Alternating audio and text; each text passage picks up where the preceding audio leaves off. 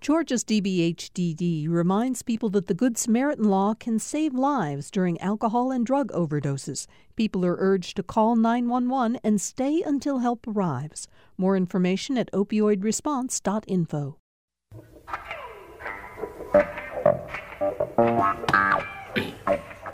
Thanks for being with us for another edition of Political Rewind. Um, we got a lot to talk about, as we always do. I start an awful lot of shows saying that because it's always the case. Uh, political news just doesn't slow down here in Georgia or across the country, of course, uh, these days. So let's get right to it. We have two journalists with us today Greg Bluestein, who, of course, writes uh, politics for the Atlanta Journal Constitution, you see him. There are so many days when Greg Bluestein has two bylines on the front page of the paper. It's a little astonishing to me. He never stops working. And of course, Greg, we see you in the uh, uh, political.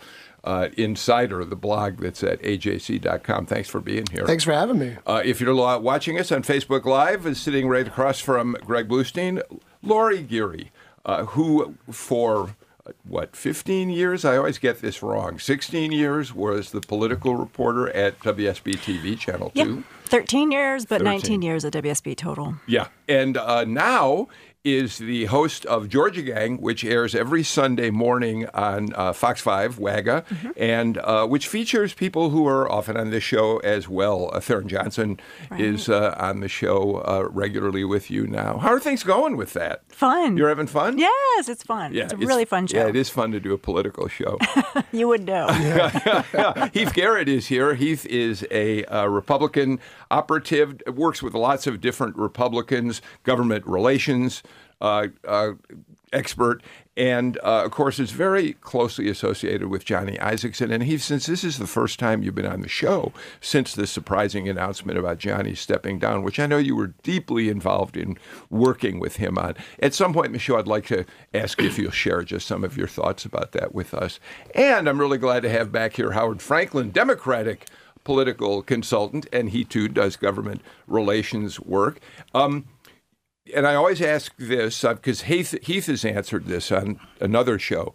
Do you have any? Are, are you are you invested in the uh, 2020 races? You got you got uh, yeah. some candidates. We, we talked about Teresa Tomlinson, who I'm a longtime collaborator with, right. and certainly helping out in the U.S. Senate race. Uh, that's it for now. Okay, um, we're going to talk about the Senate race, uh, which is Greg Bluestein's favorite subject. He's yes. in hog heaven that we're going to spend a good amount of time on it. I do want to point something out to you.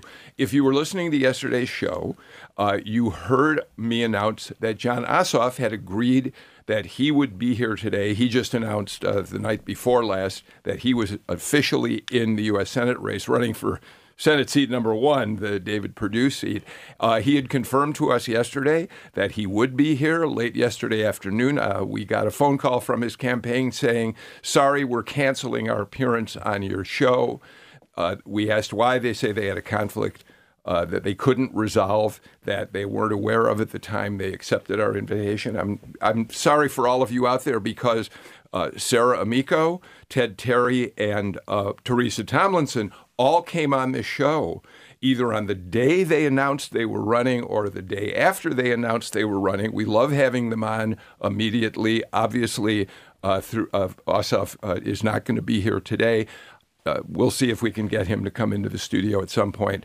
Uh, we want to be fair and give everybody a shot at talking about their campaigns. All right. Uh, that said, Greg Bluestein, start with that. Um, what does Ossoff's uh, presence in this race mean to the race? How does it shake things up? That's a good question. I mean, he, he is trying to position himself as the immediate front runner, um, the, the the candidate who has already raised thirty million dollars in his 2017 campaign with a really lengthy fundraising list, who can right out the gate raise a tremendous amount of money and use that to position himself over the next few few months. He said he will use this 2017 campaign as a blueprint for what he's going to do in 2020. Um, he says he's going to build the most effective, biggest grassroots army Georgia has ever seen.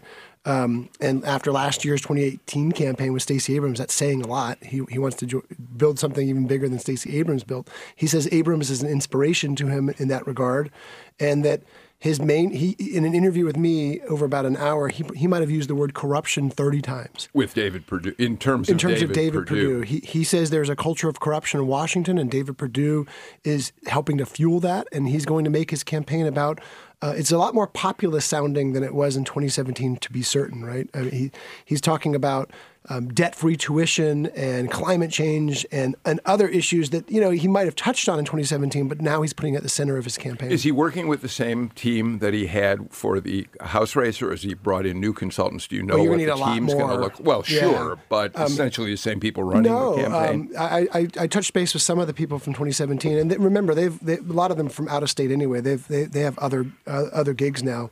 Um, one of the people he's working with was uh, working on Carolyn Bourdeaux's team as as recently as just a few months ago. He's he's now on her uh, on Jon Ossoff's team. He's hired some new consultants and new. I'm sure there's some crossover, but it's it's it's going to be a blend of people from. Okay, the reason I ask that, of course, is you say he's got some new messaging. Uh, sounds yeah. much more like a populist. Lori, um, it's also a different race, though, too, right? Well, of course, yeah. Lori um, is um, is Ossoff correct to imagine that that energy that was there for him, the enthusiasm that he built during that 2017 special election, will be something that he should be able to tap in? I mean, he certainly will say that that's what he's going to do, but how realistic is his hope that he'll be able to rekindle that passion?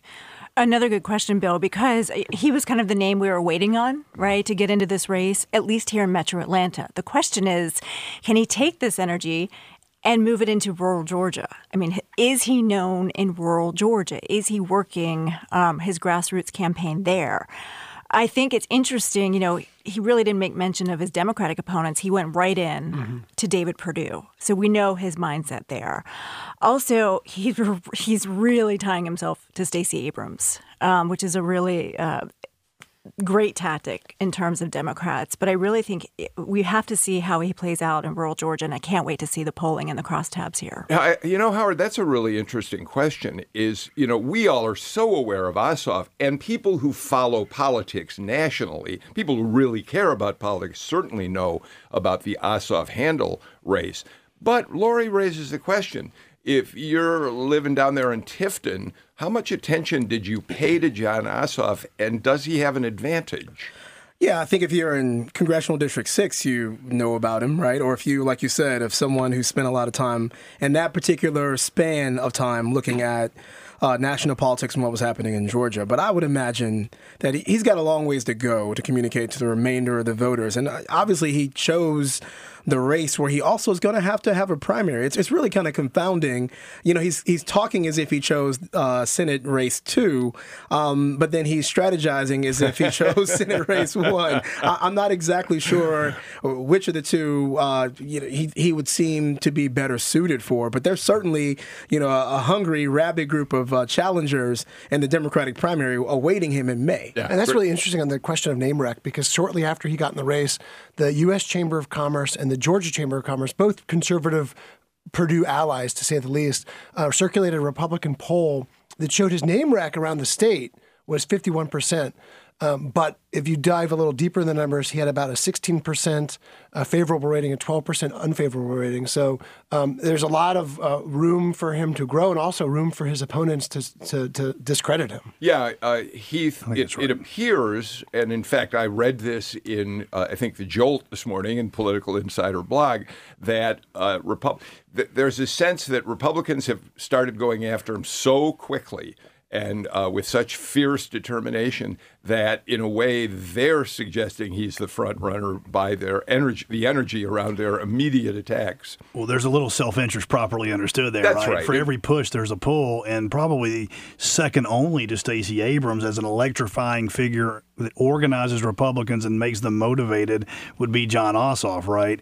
And uh, obviously, it uh, doesn't take much to say that the state of Georgia as a whole is dramatically different political district than the sixth district of Georgia when you're running as a nonpartisan special election, right? Ossoff got where he was in a special election as the only Democrat, basically supported by an entire nation in a special election where he didn't have to run as a Democrat. So, two two challenges for him. I don't think that his personality, his style, and his issues play well outside of core metro. If he were running for state house in Decatur, slam dunk, right? If he's running for statewide, he's got to not only win this Republican primary against a formidable Teresa Tomlinson, who has great networks outside of metro Atlanta. On top of that, he's got to run as a Democrat. And well, so I think that's an interesting you know play for him that he's not a position he's not been in before. I apologize, Heath. Um, you know, it's interesting to hear Heath Garrett talk about uh, uh, Howard Franklin's uh, candidate, Teresa Tomlinson, the way he did, because I think a matter of weeks ago he would have said, gee, Teresa Tomlinson uh, raised half a million bucks the last fundraising period, and that doesn't seem particularly promising early in the race. But I, I'm sure you're getting this too. We don't. We're not hearing much. At least I'm not from Ted Terry or his people.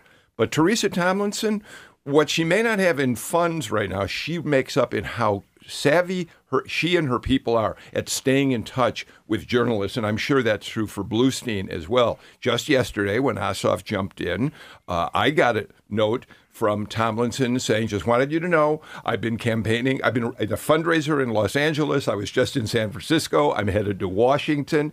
So she's certainly uh, trying to keep her profile high. So smart on the strategy side. And, you know, don't forget, she did get the endorsement of Andy Young. Yeah. And, and Roy Barnes. And- Right, Royce right. I mean, so she's keeping herself out in the news, which is really smart on the strategy side. And And expect don't more of those to come. I mean, I can tell you, I- I'll be with her in, in D.C. Uh, during Congressional Black Caucus. Uh, leaders from across the country will get an introduction to her. Obviously, people are watching very closely what's happening in Georgia, and I'm willing to bet that she will be one of the first, if not the first, candidate for this Senate race one that many of those folks will have met. And don't forget Sarah Riggs Amico. Um, we, we mentioned how uh, Ossoff focused on Abrams in, her, in his campaign debut. She does too uh, in her campaign debut. They have very tight ties. And just, just today, we wrote a story, and I don't know what this means. I'm not reading too much into it, but in our story today, wrote how the Abrams campaign and Abrams herself is not ruling out wa- wading into either of these primaries. And I think of, of any of the candidates in the in, in the Perdue race, she's closest with Amico. Yeah, I'm glad you mentioned her, and I owe an apology to the Amico supporters out there. I, I just neglected to mention uh, that she too is going to run an. There's no question her people will run an aggressive campaign as well. and we this race, this Perdue race, the Isakson race still hasn't even really started, but the Perdue race could still grow too. There still could be other candidates right, who are and looking at that's both the of them. question I was going to turn to with all of you people. Mm-hmm. We've already got uh, one of our frequent uh, Facebook Live uh, viewers saying to us, enough with all these candidates in the primary already. Already a concern that the field is going to get too crowded. And Greg, uh, we, we know that there's a meeting this week. Is it already taken It already place? took place. Okay, what do we know about this? Was Tell us what the meeting was and what it was about. Well, it was national Democratic staffers who came down from the, the, the senatorial committee and, and from Washington just to remind all the candidates, because there's, I don't know, more than a dozen, you know, viable ca- candidates at least kicking the tires on the race, reminding them what this will take.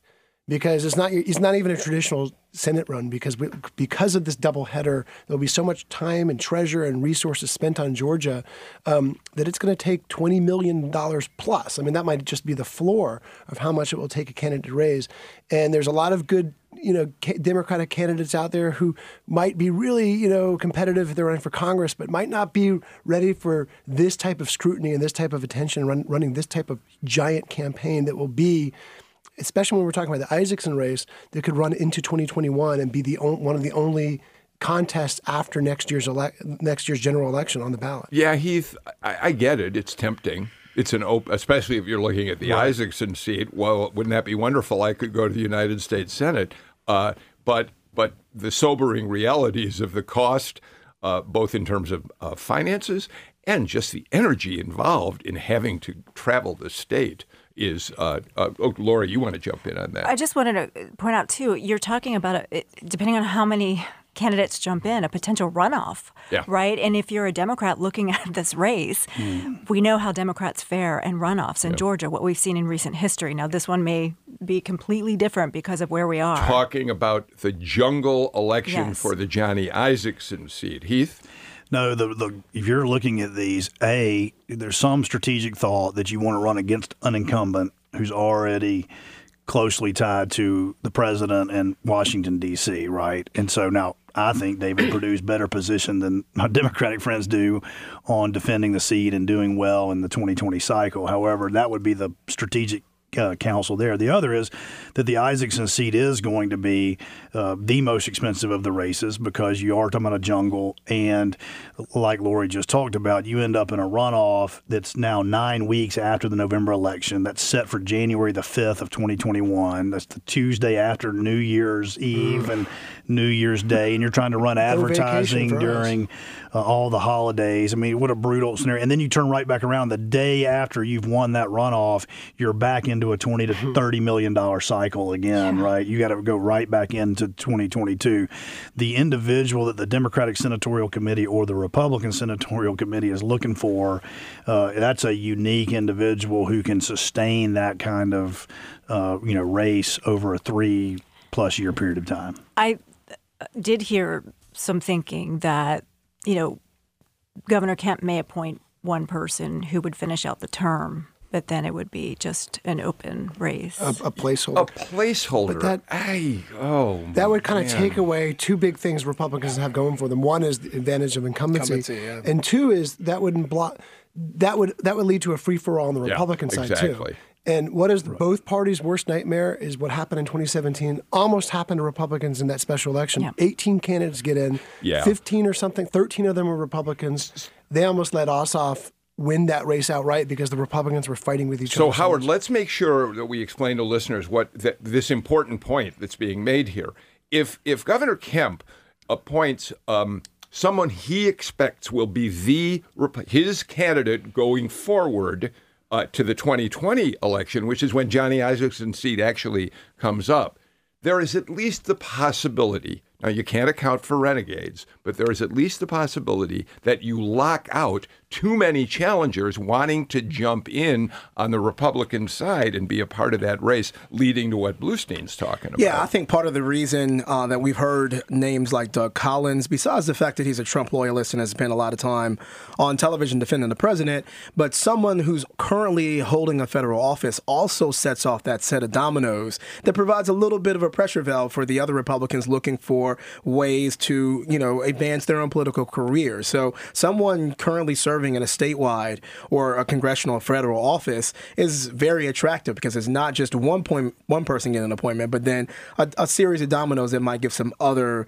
uh, Republicans a chance to advance their careers. Heath, your uh, friend and boss, essentially, Johnny Isakson, has said uh, when he uh, announced his resignation, he uh, did say that if Governor Kemp asks his opinion, he will be glad to weigh in on who he would like to see in that position or who he thinks would be favorable uh, candidates for that spot. Has Governor Kemp now talked to Johnny and said, I need your help in figuring this out? Well, let me clarify what Johnny said. Johnny said that out of respect for the governor and the difficult decision he's got to make, he's not going to offer his opinion. Right? He does. thought he said unless asked. Unless asked about individuals, but that doesn't mean he would choose an individual over other individuals. Right? He is very. Our conversations leading up to the final decision and his conversation, I was in there when he called the governor, uh, has been all about his decision and, and trying to do what's right by the you know people in the state of Georgia and his health. Right, that was the balancing act, and he was very clear that you know to, with the governor. Uh, to my knowledge, over the last 24 hours, I don't think Governor Kemp has reached out to him.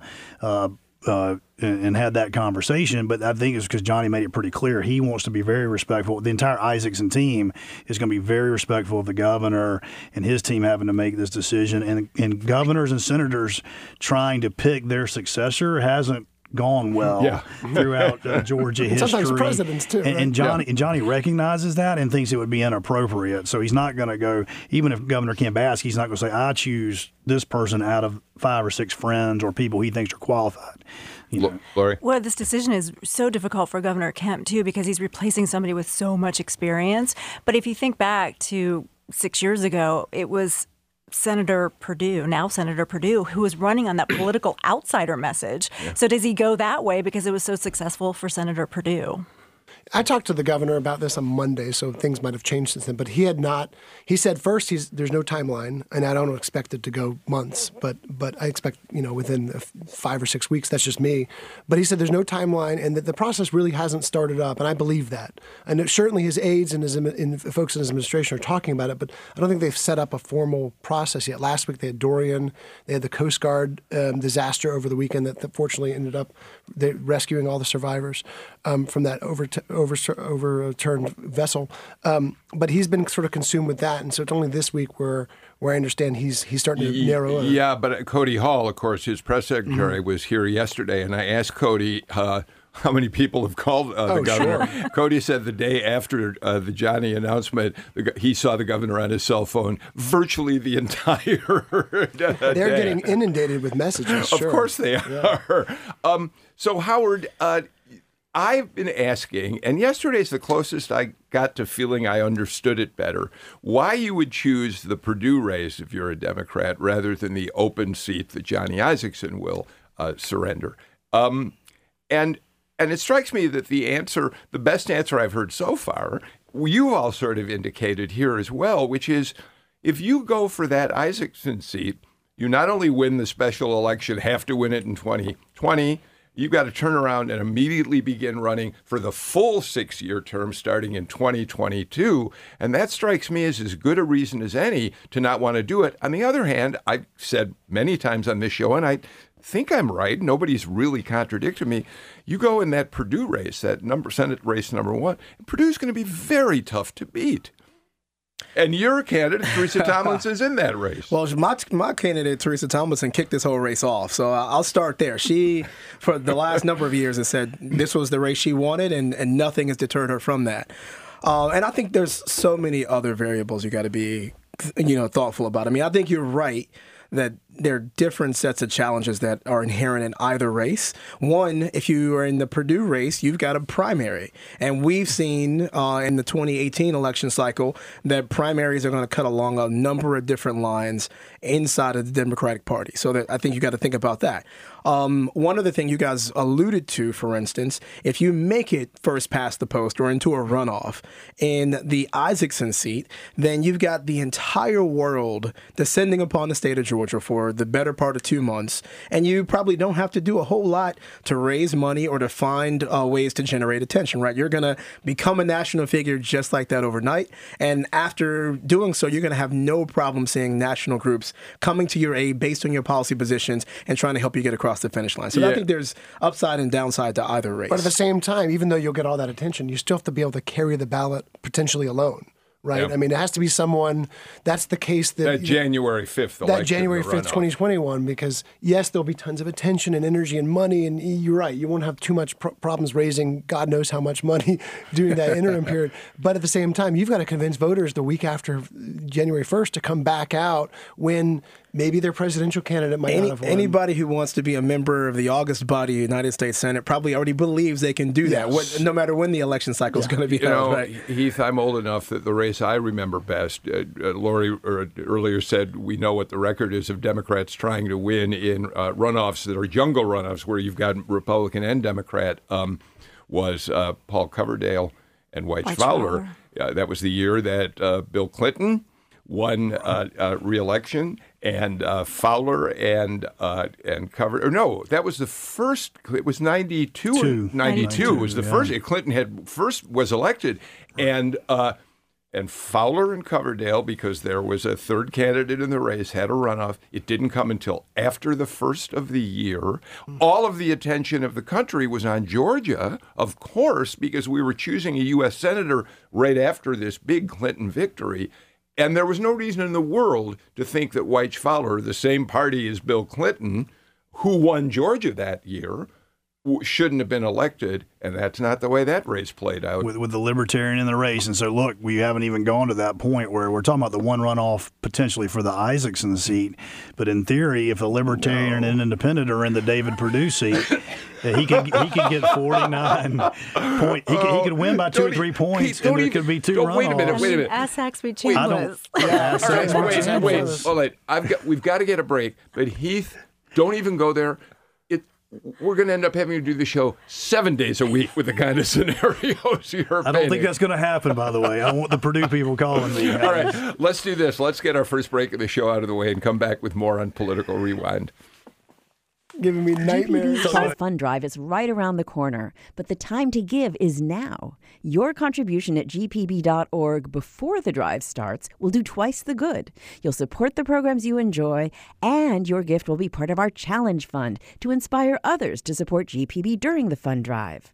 With program costs increasingly on the rise and other sources of funding in question, your support is especially important. Please go to gpb.org now to do your part, and thanks. A Guantanamo whistleblower speaks exclusively to NPR, alleging gross waste of funds at its military court. At least a couple of times a week, there was an instance where someone would tell me some expense we had or some individual we were paying for, and then I would just have to stop in my tracks and say, wait, what? He says he was fired for trying to settle cases. That's this afternoon on All Things Considered from NPR News. 4 till 7 this afternoon here on GPB. You can also listen online at gpbnews.org. Uh, Lori Geary, we got so much to talk about today, and one of the things that was not on the agenda that I put together, but that you mentioned when you walked in the door, is uh, you have an update for us on a story we've been following on this show, as all the local news has, about the uh, decision by the Atlanta Public School Board to dismiss Maria uh, Carstarphen or Carstarphen, uh, and you have an update for us on what Car- they remember they voted in secret to not renew her contract. Her contract runs till middle of next year, June 2020. right? But uh, and she, but she's taking action now. Well, she's um, retained Governor, the former Governor Roy Barnes. Now, not filing suit as of yet, but I, I'll bet you Governor Barnes is going to look into the Open Meetings Act on, on some of these, um, just to make sure that you know proper protocol was followed, because it just seems like you know, nothing was transparent in this. I mean, here is your superintendent of schools who took over at such a trying time when Atlanta Public Schools was on the national map for a cheating scandal. She brings up the test scores, um, she brings up the graduation rates, and yet um, the board chairman, as of a few months ago, says, you know, she's right on track. She's do, you know, doing the right amount of progress, and yet they're not going to extend our contract a few months later. Well, I wanted There's to just get a lot that of in. questions. Let me just, I want to clarify something you said, Bill. Um, to my knowledge, the way I understand it, uh, the Atlanta Board of Education did not vote to not renew our contract. They did not vote in To order to extend extend, uh, which is a little bit different. So when Thank you talk you. about, Okay. you know, going into executive session where these decisions are made, right? Decisions of personnel and real estate and legal are always made for elected bodies in executive session. And I would also just, you know, when I've talked to a number of the members of the board, it's less about a, a question of whether or not she's done a great job, because I think no one would argue she hasn't done a great job. I think the challenge has been just around whether or not there's a consensus on whether or not they want her to continue. And that's why the distinction on not voting to extend her contract is different than actually voting That- not to extend her That's contract. also the reason Roy Barnes might be looking at this very carefully. We've heard from any number of members of the board saying it's not about performance, but they won't tell us what it is about. It strikes me You're doing a great and, job, You know, Heath Garrett, you're a Marietta guy. You don't want to. You don't want to show up in court with Roy Barnes at your side. The other side will start trembling when you do. You don't hire Roy Barnes for a simple negotiation of a contract. And I was told That's that. correct. at and again, I, I just I want to make sure this point is being made. If you work, if you serve at the pleasure of an elected body and you are dismissed for any reason, the decision is made in private to protect you and that board. So the difficulty that the board is I in think that's is that they. Okay. cannot just come out and say, the- the "Here's all we let you go." Right now, individual board members, and I, I've been close to and worked for the last three board chairs, and I, I've gotten a lot of familiarity about how this, how the sort of chain of command works as it relates to communications. Right, the board chair has a responsibility of speaking for the board, but the challenge here, as I understand it, after renewing her contract three times, after six years of working together, that they're deciding not to renew, which is different than saying you're fired. Uh, and the, the fact that the particulars aren't out is really a, f- it's it's a feature of who she works for, which is an elected board of officials. Okay. But I think an elected board of officials owes it to the people people and to the parents, to the administrators to explain why they are not extending Yeah, her it- contract. And they are actually hiring a public relations firm. I'm not sure if you all have done an open records request on how much that will cost. On how to explain it or how to go forward, and I, I don't understand that. I agree with you. I think it's been bungled in terms very, of the explanation. Very troubling. And if I were a parent with a child in APS, and I imagine there are a lot of people who listen to the show who are in that situation, I know not everybody was happy. Not all parents thought she was doing a great job. But regardless of that, right now, I'd wonder what the heck is happening in the schools that my kids are going to And you to. talk about the hardest job in politics Yeah. is to be the Yeah. superintendent of a major Yeah. Public All school right. system. Uh, Greg Bluestein, what the heck is a rural strike team? this is what Governor Kemp, you wrote about this the other day. And, and the background in this, I think I'm right in saying, is that, you know, there's no question that everybody under the Gold Dome, all the elected leaders of this state, have really been concerned about how they can revive the economies of communities across the rural parts of our state. I, I mean, I think it's a legitimate uh, desire on their part. But the legislature has really not been able to do as much as they've wanted to. And now the governor steps in and says he's going to take this on with his strike team. Yeah, over the last few years, ambitious efforts to expand broadband and give tax credits and, and other things have stalled in the legislature. They haven't died completely. They'll be back up next year, but they haven't gone as far as as as, as lawmakers, even even the biggest supporters, want them to go. Um, remember, Governor Kemp won election based on tremendous support from rural Georgia. He said he will put rural Georgia at the center of his of his of his political agenda. And so far, though, he has not lived up to the promise to expand broadband internet throughout rural Georgia. He hasn't lived up to some of those issues that it's only his first year, but he hasn't lived up to some of those issues. Um, he said to me in an interview on Monday that it's time to it's time to put your money where your mouth is. Essentially, that he's tired of talking about it. He wants to start this rural strike team. Basically, it's a it's a team pulled from different state agencies, but mostly from the Economic Development Agency, that would be charged with identifying potential me- um, job sites and, and factories and industries that can go into rural Georgia just with that one focus.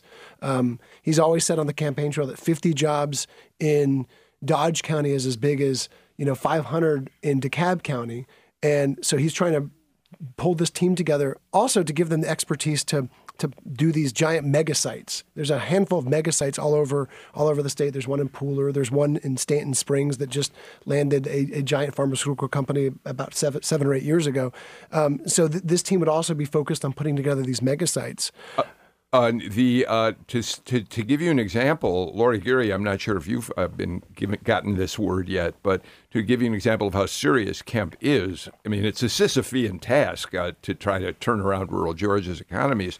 But to, one example of how serious this is is as um, state agency heads are submitting their revised budgets, their reduced budgets based on his demand for budget cuts, they've been asked to re- re- give, uh, create new strategic plans, which will include what each agency is going to do in terms of its outreach to rural Georgia. He's very serious about this. The bigger question is, how do you do it? Well, I think you also have to look at, you know, what industries can you draw to these rural areas? I mean, you also have to look at like entertainment industries too. I mean, are we looking at casino options, eh, you know, down the line? Or I, mean, I know, like, I just think about like the Great Wolf Lodge in, in Columbus because Kia's down there too. And even though that's not rural, but, you know, you got to look at kind of out of the box options that could draw people to certain areas. Um, and of course, healthcare. And you you also have to think politically. This is his base. Uh, I mean, you're talking rural Georgia. Absolutely. Yeah. Oh boy, so much to say about this. Um, I just think that the difficulty here is, you know, you're kind of pulling in two directions at one time. There are a number of public policy, decisions, especially around rural healthcare and healthcare writ large for the state, that this administration and previous administrations haven't have kicked the tires on. I guess we'll see what comes out of uh, out of the, the healthcare um, proposal that Kemp has already convened the group and they're working on. But I, you know, I think there are some. Uh, I don't know if they'd be politically viable, but obviously some, some options on the table that would address some of the biggest costs, not just of for vitality of, a, of an industry or of an economy, but also how expensive it is to get around or how expensive it is to send kids to college or to have health care uh, that'll take care of your family. And I think it's it's it's a little difficult to imagine, you know, these out of the box legislative solutions when things that are right in front of our face, like expanding Medicaid, just can't be done or won't be done for lack of political will. So I, I I, as much as I'd love to see, and I'm a city boy through and through, but as much as I'd love to see Georgia lead the way on investment in rural communities, I don't think that we've shown the political will, and this this you know strike force doesn't strike me as going to be any more successful. So uh, Heath, uh, just to, to uh, talk about this in pure political terms right now, it Lori makes the point, of course, that this is his base. Um, but it's also he's he's playing with fire to an extent here because the minute he announces to a Greg Bluestein he's creating this strike force that's going to go out there and turn around, he doesn't say that, going to do what it can to improve the economies of rural Georgia.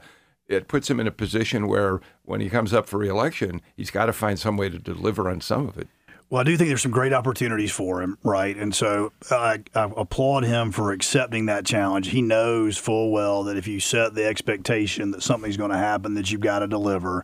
There have been some examples of this in Alabama and in Mississippi and other places that look a lot like rural Georgia, right? Where when a governors actually sincerely put a focus on rural counties. If you start with actually the poorest counties and try to you know bring attention to them and organize them in a way, you can have some success uh, like that. So there are some good examples of that. There are some significant challenges in healthcare and in public education. We've seen similar efforts like this in the past, right? Whether it was the rural, uh, the regional education support agencies, RESAs, which then Governor uh, Perdue tried to create service delivery areas for all of this. I do like the idea of trying to go where there are opportunities uh, and find it. But you're right, in the raw politics, you have it's an interesting combination, right, between uh, Speaker Ralston who's from you know rural North Georgia, right? And Brian Kemp, who's covered the whole state. His base is probably actually more in South Georgia mm-hmm. and in East Georgia mm-hmm. than it is North Georgia. They have a great opportunity, and for the first time, to really you know focus on that, knowing where Governor Kemp's heart is. And so uh, it only takes his point is it only takes a few little successes to really help rural counties, you know, make the turnaround and have a little bit of hope left and, and, and begin to, to, organize themselves. Uh, and it does seem, being from some of those counties in Southwest Georgia where I grew up, mm-hmm. you do get the feeling, whether it's, you know, that you're so far away from the metropolitan population center of Atlanta, Georgia, that even a even a company announcing ten or fifteen new jobs is, is a would would start to turn the tide. Here. Greg, who is this strike team? Um, it's going to be economic development officials from the state economic development okay. department. I just want to make but, sure I understood but the, that. But the and the challenge here is that really significant changes will cost money right? I mean, expanding broadband, rural transit, all these things that weren't didn't really get that much traction in the last few years. Um, tax credits for people who move back to rural areas that costs money, and and so far, this, the state legislature hasn't been able to figure out a way to either raise fees or raise taxes or cut other spending in order to do this. And that's what it's going to boil down to. Me, and just to jump in for a second here, yeah. I think one of the things that's easily misunderstood about these multi-million dollar, billion dollar incentives or these billion dollar initiatives, most of state most of state government spending is already locked in 92, yeah. 93 percent. We're talking about seven or eight percent of discretionary funding that a governor and a legislature from year to year can decide to, to well, move in one yeah, direction or another. I mean, so I go back to project I go back to Corridor Z for goodness sake. This was the the roadway that see nobody at this I table. I know, I know Keith it. Garrett, I know it from South Georgia. Garrett knows it. It was an attempt to take to build a road to pave your way out of economic problems by creating a corridor that went east to west. I can't remember what communities. Columbus to Albany yeah. to Tifton, all the way yeah, over to St. And it was a hugely controversial project at the time because right. it, it, it cost the state a fortune and it didn't do much of anything, Heath Garrett. Well, I, we, would argue, uh, right, that it did. It stopped some of the bleeding, right? You're stopping the negative uh, things. You did create four lane opportunities. Look, I think there are a couple of macro trends that have been against rural America, and Georgia is just a part of that over the last 30 years, which is this mass migration to urban centers. Uh, there's one macro trend, right, that Donald Trump doesn't get a lot of credit for, but one thing that is going to happen is we relocate supply chains away from China China is you're going to see more onshoring. There's a unique opportunity over the next three to four years for the rural South, and including Georgia, to see some of that supply chain come back. Not all of it. You're not going to get back thousands of jobs, but you're going to get back some assemblage in these manufacturing supply chains, or you're going to keep stuff here and expand in Georgia. If if Kemp can double down on that, there are a couple of macro trends he could take right. advantage of. I, I got to get to another break. Uh, the one piece of good news we give to farmers, uh, Greg, is that uh, the $3 billion in emergency relief money that Washington has been saying will eventually get out, uh, and Georgia is going to get a big chunk of it, is finally being released. Farmers in, in Georgia who were hurt by Michael uh, are finally going to get an opportunity to apply for money. And it couldn't have come any. I mean, it's been it's been almost a year now since Hurricane Michael hit that area. Thank goodness for all of you down there who are listening, who are going through problems to this day because of Michael. Let's get our final break, this show out of the rain, way, and come back on Political Rewind. I am David Moses, Director of Public Relations and Communications for the Westin Hilton Head Island Resort and Spa. What makes the Westin Hilton Head Island Resort and Spa so spectacular? As soon as you walk out from any one of our hotel rooms, you are feet away from the Atlantic Ocean and the pristine natural environs that Hilton Head Island offers. We underwrite with Georgia Public Broadcasting because we believe in the high quality programming it delivers. To find out more about becoming a corporate sponsor, email sponsorship at gpb.org. On the next Fresh Air, when you recycle plastics and paper, are you unknowingly contaminating the recycling by including things you shouldn't? Where does your recycling really end up now that China is no longer accepting it? And what about e waste, your computers and devices? We'll talk with Kate O'Neill, author of Waste. Join us. Fresh Airs this afternoon at 3 here on GPB Radio and streaming on your smart speaker, the GPB apps, and at gpbnews.org. Glad to have you all back for uh, Political Rewind. Greg Bluestein, Howard Franklin, uh, Heath Garrett, and Lori Geary are uh, in the studio today, our temporary studio still. We're getting close. We think next month we'll move into our new facilities. And when you see this. it on Facebook Live, it's really something. Lori Geary, uh, you uh, made a little piece of the news the other day when it was announced that Governor Kemp is going to revitalize a committee that Governor uh, Deal had initially begun. And essentially, it's uh, to go out there and make sure that every person who lives in this state is counted in the 2020 census. And you're handling, the, you and Tharon Johnson are handling the communications effort on this, right? Right. It's, so it's the governor's complete count committee, and it's a bipartisan committee. And when the governor's office called, and I looked at the list, I was like, "Wow, there's a lot of distinguished folks on it." And it's it's everyone from Stacey Abrams' sister to uh, the head of the Republican Party, and then it's political other political I'm sorry, I can't speak. Other political leaders, and then um, just like head agencies, state agencies. So it was a really great list. And so Tharon and I agreed to do this. Um, but we're just going to be out there making sure that everyone fills out the form. I mean, it's a big political year. So imagine having to advertise to fill out your census form. Uh, yeah, I asked Cody Hall on the show yesterday whether the governor was committed to making sure that everyone, regardless of legal status in the state, was going to be counted. And Cody said, and I virtually quote him, we're going to follow the letter of the law. well, the marketing committee, yes. um, our slogan is everyone counts, uh, no matter what. So everyone counts. And there's going to be a launch. I think it's on March 25th. Is the rollout of the, the PSAs and the big marketing campaign. So You, you know, I have to say, I'm sorry, I didn't mean to interrupt you. Uh, I have to say, Greg, after all of the controversy that has trailed after Wilbur Ross and his citizenship question, uh, and given that we're living in a state with a governor who's very close to President Trump, I it was sort of heartening to hear that he is uh, r- he recognizes that making sure every single person is counted has great economic and political benefits for the state. I mean, you think about nine hundred billion dollars, if I'm if I'm remember correctly. So, as head of the marketing committee, let me just give you some facts. Yeah, bring it on. So, for everybody 10 years ago who filled out your uh, census form, that was $2,300 per, per year that we got back in value. Um, as citizens, that's twenty-three thousand dollars, and you're talking about transportation. Most of it, though, in healthcare. So, fifty-one percent of the dollars came back in healthcare from the federal government. But the, our biggest challenge, if the millennials are listening, please fill out the form because that's our biggest Is challenge. that the biggest challenge? Okay. How big, though, is a challenge, Heath, for immigrants, legal or otherwise, who are afraid to answer the census? I think they're actually, and this is counterintuitive because we spend a lot of time on this show talking about voter suppression and some other false narratives that I think are out there. I do think you're right. Immigrants. That you call false narrative. Let's be I clear. Call, I call false. we have Democrats on the show who don't agree with that, but Well, go ahead. Of course not.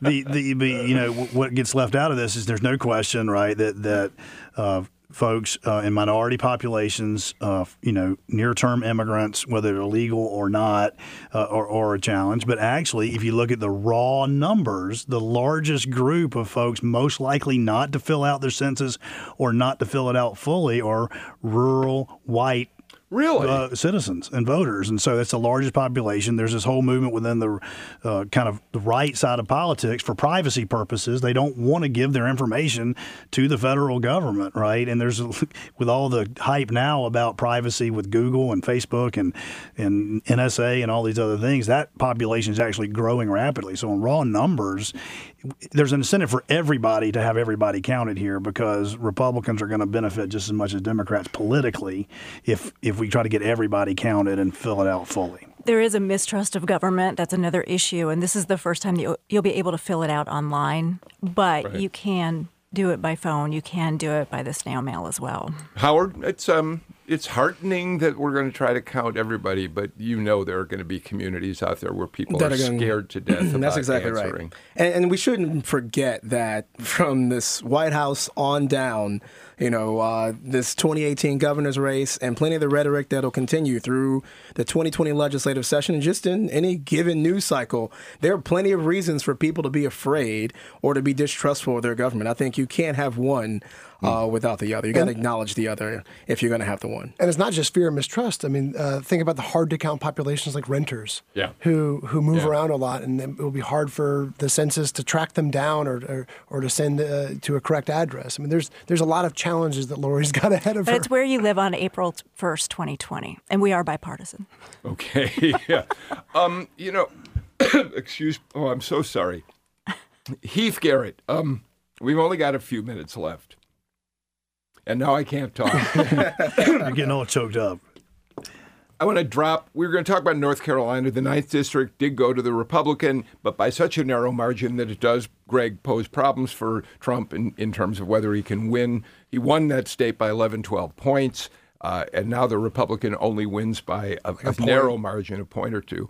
Uh, so North Carolina is not safe territory for the Republicans. Fair enough? yeah, I mean, it's hard to read too much into that to that vote, but. Um, but it was looking like it was going to go Republican. It went Republican, but it, it was a thinner margin. It was kind of like the 17 vote here in, with uh, Tom Price's district in the sixth. All right. I, I, I wanted to just run through that because, Heath, as I said at the very top of the show, we, we haven't had a chance to talk to you since Johnny made this kind of startling announcement that caught us all off guard. Uh, You were closer to him than anybody. You told me uh, after the announcement was made it had been an incredibly difficult week or so for you and two.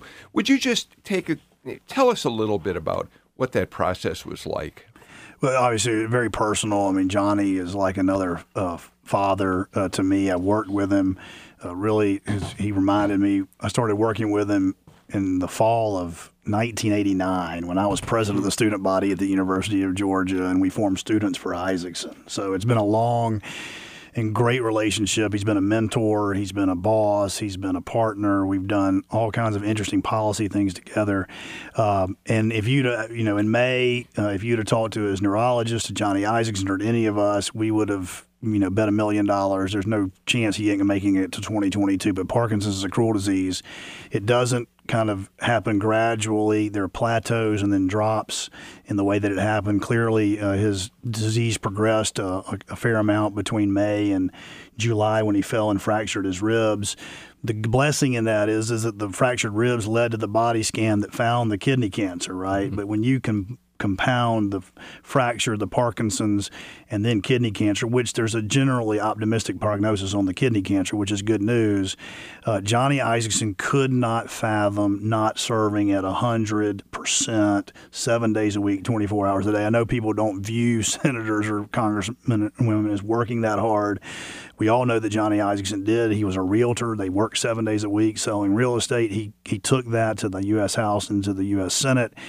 And the idea of him having to make accommodations, he felt like he would be shortchanging the people. And it was going to impinge upon the recuperation and the dealing with the physical therapy that goes with Parkinson's. So he's going to be around, uh, as he likes to say, it's not his obituary, but it is his retirement. And made diff- more difficult by the fact that he did not want to leave now. He didn't want to leave the governor with this tough decision, but there was just no way physically uh, for him to continue. And so uh, once he got done with the kidney surgery, he knew it was time to make the announcement and do what he felt like was right. He's been in, served in elective office since 1980, something, or 76. even- uh, so 1976. 1976, and now makes this decision. How agonizing was that uh, to watch him go through it and to have the two or three of us who you know were in the room trying to help him think through what his options were given that and, and for his family right who you can understand want to you know have him back home and be able to spend the quality time. It was absolutely agonizing. It was almost like a shakespearean tragedy that this individual who had been the ceo of a major real estate company the only person in georgia history to serve in the state house the state senate the u.s house the u.s senate you add up that 40 years, you know, you're starting to you know be compared to the Sam Nunns and the Richard B. Russells of the Georgia political history. Uh, t- to have it happen so suddenly, right? Is it, you would we were thinking, and he was hoping that it was going to be 2022, and there'd be this gradual retirement towards the next election, and then to have you know a cruel disease do this to you so quickly was uh, was agonizing to watch it happen, and there was no right answer for him. Right? Does he try to do what other senators have done, which is hold on and not show up to vote and and do things like that. He didn't feel like that was the best way to serve the people of the state of Georgia, um, particularly given all the challenges that we have at the national level and at the international level and, and here in Georgia. And so I think Johnny Isakson made a noble and statesmanlike decision in deciding to do it the way that he did, giving the governor and the state time to figure it out until December 31st.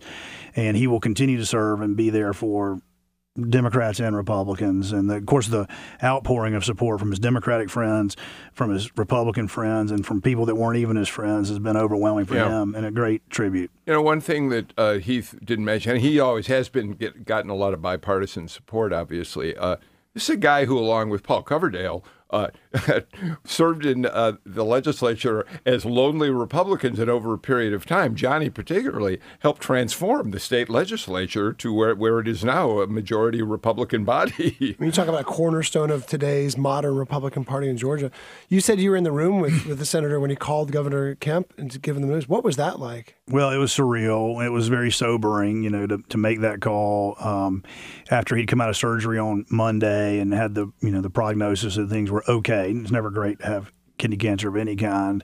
It kind of allowed him to set his time frame on how long he thought he could continue to serve and uh, make that call. But he was very respectful. He and Brian have been good friends for a long time, and Marty's father and Johnny Isakson had served. Marty together. being the Mar- governor's sorry, wife. Marty Kemp, uh, his father was a Democratic state legislator from Athens. Bob Argo had served together, so there's a tight personal relationship there. And so, look, there were tears, and you know, it was emotional, and Brian was complete. I'm sorry, the governor was completely caught off guard.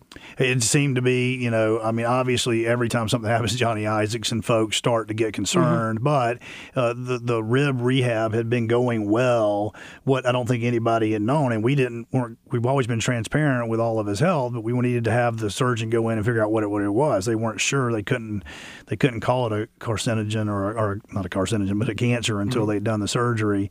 I think that was what uh, was the kind of the final straw in the decision making process, and probably caught the governor. And the timing obviously wasn't uh, expected. Johnny Isakson, we've talked about him a lot since uh, that announcement. We talked a lot about him before he made that announcement, but thank you for sharing a few insights uh, with us. About And he does look forward to coming on the show sometime soon. Bill. Yeah, we're looking forward to having him here. Um, that's it. We're out of time for uh, today. Lori Geary, thank you for being here. We look forward to watching you at 8.30 on Sunday morning on. Fox 5 WAGA. And then people, you got to turn over to GPB TV and watch Political Rewind as well. Heath Garrett, Howard Franklin, Greg Bluestein, thank you for a really terrific conversation today. We're off tomorrow, but we're back Friday at 2. Until then, I'm Bill Nigut. Take care.